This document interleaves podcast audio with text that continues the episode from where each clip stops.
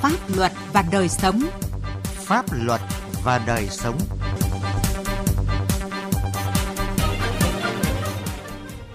Thưa quý vị và các bạn, chương trình Pháp luật và đời sống hôm nay có những nội dung chính sau đây. Hà Nội tràn lan bãi gửi xe trái phép, vấn đề trách nhiệm của cơ quan quản lý và lợi ích nhóm trong quản lý trật tự đô thị. Nhức nhối tình trạng lấn chiếm lòng đường vỉa hè để kinh doanh ở thành phố Lạng Sơn, tỉnh Lạng Sơn.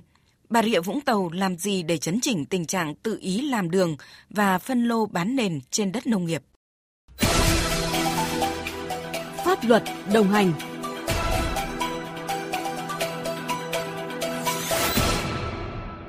Thưa quý vị và các bạn, những năm gần đây, do thiếu bãi đỗ xe có phép nên nhiều bãi đỗ xe không phép mọc tràn lan, giá cả bát nháo khiến người đi xe chật vật. Câu chuyện về những bãi xe không phép không phải là mới ở Hà Nội. Nó diễn ra ngày này qua tháng khác và không thể kiểm soát. Phải chăng là lợi nhuận quá lớn từ những bãi xe kiểu này đang khiến chủ các bãi xe bất chấp các quy định của pháp luật, hay do chính công tác quản trị yếu kém của Hà Nội? Phóng sự của Tiến Anh, phóng viên Đài Tiếng Nói Việt Nam. Có lẽ là chưa bao giờ cái việc đỗ xe nó khó như bây giờ. Đấy, 1,3 triệu ngày ở đây gì không nhận, bởi ngày đông bắt kín mít luôn. Chỗ này có mấy bãi, một bãi xa hơn thì nó rơi khoảng 1,1 triệu, còn nếu bãi gần thì nó rơi vào tầm 1,3 triệu. Toàn bộ ở đây là bãi xe tự phát là không có cấp phép hết.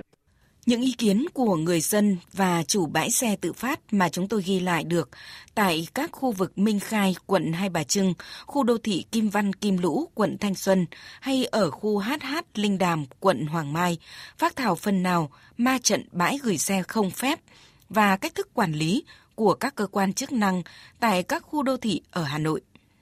Bãi đỗ xe tự phát không chỉ xuất hiện, trở thành các điểm nóng xung quanh các khu đô thị, mà còn mọc lên ở khắp nơi, ngay cả khu vực phố cổ. Cứ chỗ nào có diện tích công cộng là có chỗ gửi xe không phép. Ông Phạm Tuấn Long, Chủ tịch Ủy ban Nhân dân quận Hoàn Kiếm, nơi được cho là ít bãi gửi xe trái phép nhất, cũng thừa nhận. Nhiều điểm bãi gửi xe trái phép cứ liên tục mọc lên, dù quận, phường đã cố gắng kiểm tra, xử lý, nhưng không xuể bởi quá thiếu chỗ gửi xe hợp pháp. Nên quận phải vận dụng các biện pháp tình thế. Chúng tôi cũng đã có những cái giải pháp để kiểm soát cũng như điều chỉnh. Ví dụ như là chúng tôi hướng dẫn các cơ quan mà có diện tích sân rộng, đủ điều kiện để trông giữ phương tiện thì tạo điều kiện để người dân đưa phương tiện vào trong để hạn chế những cái điểm mà trông xe trái phép. Theo nhiều chuyên gia giao thông và người dân, thực trạng cho thấy sự yếu kém về quản lý đô thị của các cơ quan chức năng và chính quyền các cấp của thành phố Hà Nội. Chuyên gia giao thông Trần Huy Anh nêu quan điểm. Và đỗ xe không phép ấy, nó thể hiện cái yếu kém của quản trị đô thị, trong đó là của chính quyền địa phương cũng có, về cái quản trị đất đai đô thị cũng có. Tức là chúng ta thấy rằng là một cái chỗ đỗ xe nó diện tích 25 m2, nếu mà đầu tư cho dù là ngầm hay là nổi thì nó là hàng tỷ đồng. Trong khi đó là chỉ cần lấy một cái lọ sơn 2.000 đồng là có thể vạch ra một cái bãi đỗ xe trên vỉa hè. Đấy là gọi là có phép. Còn nếu không có phép là người ta cứ đỗ xe và có một người nào đó đứng ra để thu là xong.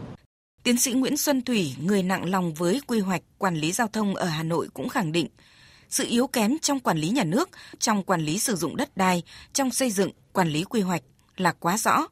Song ở đây còn có cả lợi ích nhóm từ các bãi gửi xe trái phép mà cơ quan quy hoạch đến chính quyền đã thả nổi để cho nhiều khu đất đã lập dự án xây dựng bãi đỗ xe biến tướng thành nơi kinh doanh, cho thuê làm nhà hàng, siêu thị, văn phòng, công ty. Và khi không có bãi đậu xe đúng quy định thì mọc lên bãi gửi xe tự phát. Tất nhiên, chủ các bãi xe trái phép này phải có sự chung chi nhất định cho cơ quan, cá nhân nào đó.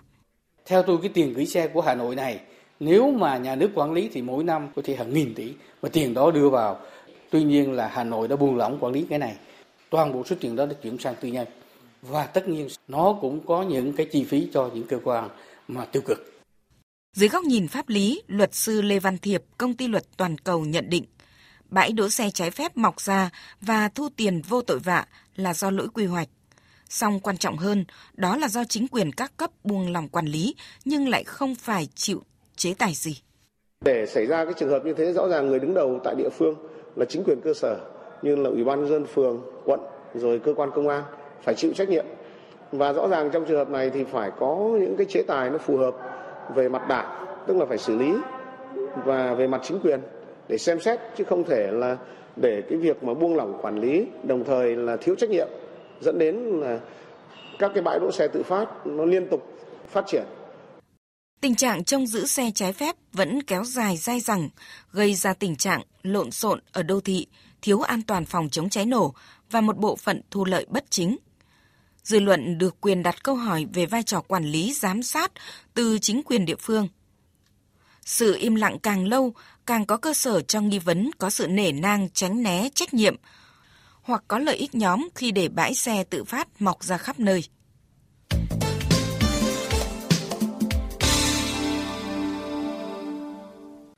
Thưa quý vị và các bạn, thời gian gần đây, trên nhiều tuyến phố tại thành phố Lạng Sơn, tỉnh Lạng Sơn, tái diễn tình trạng người dân lấn chiếm vỉa hè lòng đường để kinh doanh buôn bán, gây mất an toàn giao thông và mỹ quan đô thị.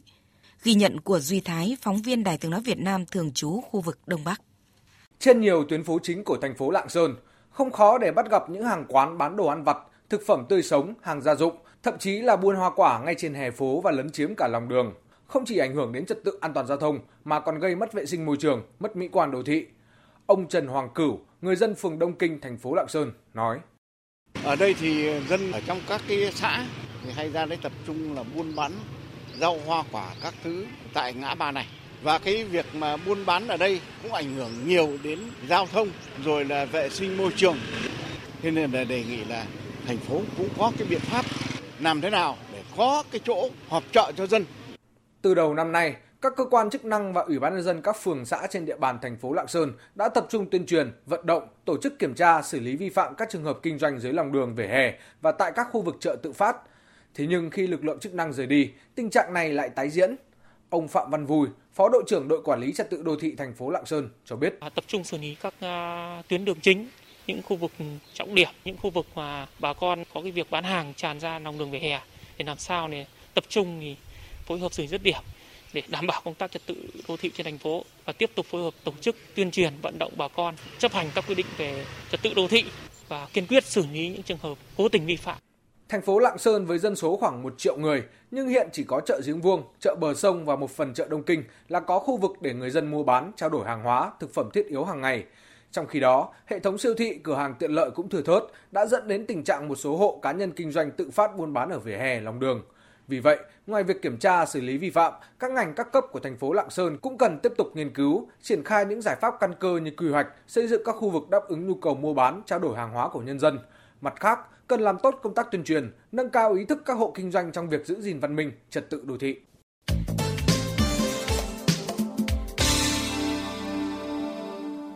Thưa quý vị, thưa các bạn, tình trạng phân lô làm đường giao thông trên đất nông nghiệp diễn ra nhiều nơi tại tỉnh Bà Rịa Vũng Tàu, nhưng chậm được phát hiện. Để ngăn chặn, giải pháp căn cơ nhất chính là quản lý chặt địa bàn, xử lý nghiêm những cán bộ địa phương khi để các vụ vi phạm trên xảy ra liên tục kéo dài. Phóng viên Gia Khang, thường trú tại Thành phố Hồ Chí Minh, đề cập vấn đề này qua bài viết Bà Rịa Vũng Tàu làm gì để ngăn chặn phân lô làm đường trên đất nông nghiệp. Mời quý vị và các bạn cùng nghe. Hầu hết những khu đất nông nghiệp bị xẻ thịt làm đường trái phép từ nhiều năm qua. Có nơi mới làm đường trong những tháng đầu năm 2022 đã bị cơ quan chức năng tỉnh Bà Rịa Vũng Tàu phát hiện ngăn chặn. Cụ thể, vào ngày 20 tháng 4, chính quyền huyện Châu Đức tổ chức đoàn kiểm tra tình hình sử dụng đất của ông Cao Nhật Minh, ngụ xã Bảo Chinh. Tại đây, cơ quan chức năng phát hiện chủ sử dụng đất thực hiện san gạt mặt bằng, đổ đá lên phần đất có dấu hiệu hình thành đường giao thông với chiều rộng khoảng 3 m, chiều dài khoảng 170 m, đoạn qua các thửa đất số 60, 65, 67, 225, nối liền với các đoạn từ thửa đất số 225, 226, 227, 228, 229 và thửa đất số 70 tờ bản đồ địa chính số 53 xã Bảo Chinh. Hồ sơ địa chính qua các thời kỳ từ 1998, 2004, 2009 không có thể hiện đoạn đường này. Theo ông Lê Thanh Liêm, Phó Chủ tịch Ủy ban Nhân dân huyện Châu Đức, khu đất có dấu hiệu hình thành đường giao thông nêu trên là đất nông nghiệp, không có nhà hiện hữu. Đối chiếu bản đồ quy hoạch sử dụng đất thời kỳ 2021-2030, định hướng đến 2050 của huyện Châu Đức, thì khu vực này vẫn quy hoạch là đất nông nghiệp. Ông Liêm cho biết sẽ xử phạt chủ đất vi phạm theo quy định và xem xét trách nhiệm của chính quyền. Đất không có đường mà bây giờ hiến đất để làm đường mà giờ có ai vận động đâu mà hiến. Tinh thần bây giờ là không có phân biệt cho tỉnh biết hơi, năng lực quản lý yếu kém mà để xảy ra mà liên tục mà để xảy ra nhiều sai phạm thì phải xử lý thôi, thậm chí giáng chức luôn. Còn tại Ủy ban Nhân dân thị xã Phú Mỹ, sau khi công ty địa ốc Alibaba bị xử lý về hành vi phân lô bán nền trên đất nông nghiệp, tình hình vi phạm trên địa bàn đã giảm đáng kể. Tuy nhiên, từ đầu năm 2022 đến nay, tình trạng trên có chiều hướng gia tăng, đặc biệt là hành vi người dân tự ý làm đường giao thông trái phép. Theo ông Nguyễn Văn Thắm, Chủ tịch Ủy ban Nhân dân thị xã Phú Mỹ, các hành vi sử dụng đất đai sai mục đích sẽ bị xử lý kiên quyết để lập lại kỷ cương, đồng thời sẽ xem xét trách nhiệm của người đứng đầu.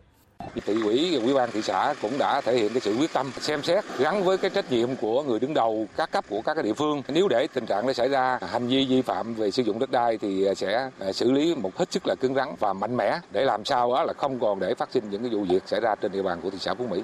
Theo ông Huỳnh Sơn Thái, Chủ tịch Ủy ban Nhân dân huyện Đức Đỏ, để công tác quản lý đất đai trên địa bàn có hiệu quả, không để phát sinh các trường hợp chuyển nhượng đất nông nghiệp với diện tích lớn để tách thửa, tự vẽ đường để rao bán. Ngoài việc xử lý trách nhiệm của các cá nhân tổ chức có liên quan, tỉnh cũng cần xem xét điều chỉnh quyết định số 15 năm 2021, quy định về điều kiện tách thửa đất, hợp thửa đất và diện tích tối thiểu được tách thửa đối với từng loại đất trên địa bàn tỉnh.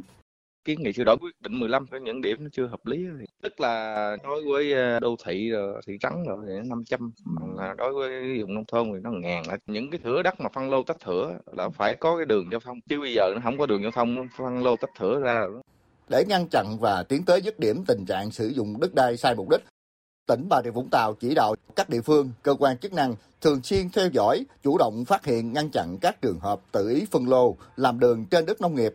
Đồng thời kiên quyết xử lý nghiêm các trường hợp vi phạm, kể cả trường hợp cán bộ công chức lợi dụng chức vụ, quyền hạn để tiếp tay, bao che cho các hành vi sử dụng đất đai sai mục đích. Thưa quý vị, đến đây thời lượng dành cho chương trình Pháp luật và đời sống hôm nay cũng đã hết. Cảm ơn quý vị và các bạn đã chú ý theo dõi.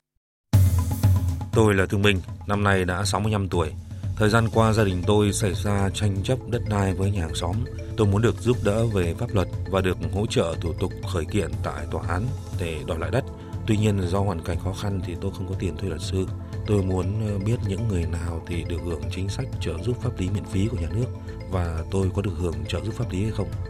Theo quy định của pháp luật về trợ giúp pháp lý, những người sau đây sẽ được trợ giúp pháp lý miễn phí: người có công với cách mạng, người thuộc hộ nghèo, người dân tộc thiểu số cư trú ở vùng có điều kiện kinh tế xã hội đặc biệt khó khăn, trẻ em, người bị buộc tội từ đủ 16 tuổi đến dưới 18 tuổi, người bị buộc tội thuộc hộ cận nghèo.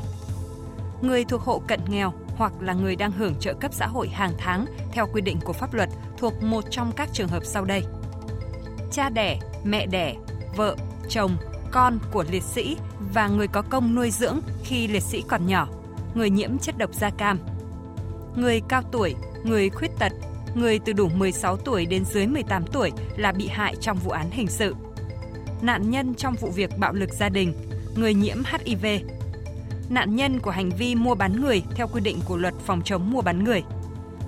Bác là thương binh, do đó bác được trợ giúp pháp lý.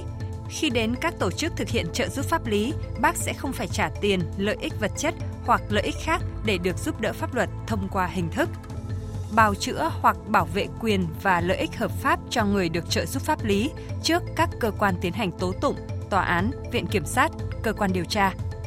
Hướng dẫn đưa ra ý kiến, giúp soạn thảo văn bản, hướng dẫn các bên hòa giải, thương lượng, thống nhất hướng giải quyết vụ việc. Đại diện ngoài tố tụng cho người được trợ giúp pháp lý khi họ không thể tự bảo vệ được quyền lợi ích hợp pháp của mình. Đề nghị liên hệ với Trung tâm trợ giúp pháp lý nhà nước tại 63 tỉnh, thành phố hoặc gọi về Cục trợ giúp pháp lý Bộ Tư pháp theo số điện thoại 024 62 739 631 để được hướng dẫn cụ thể.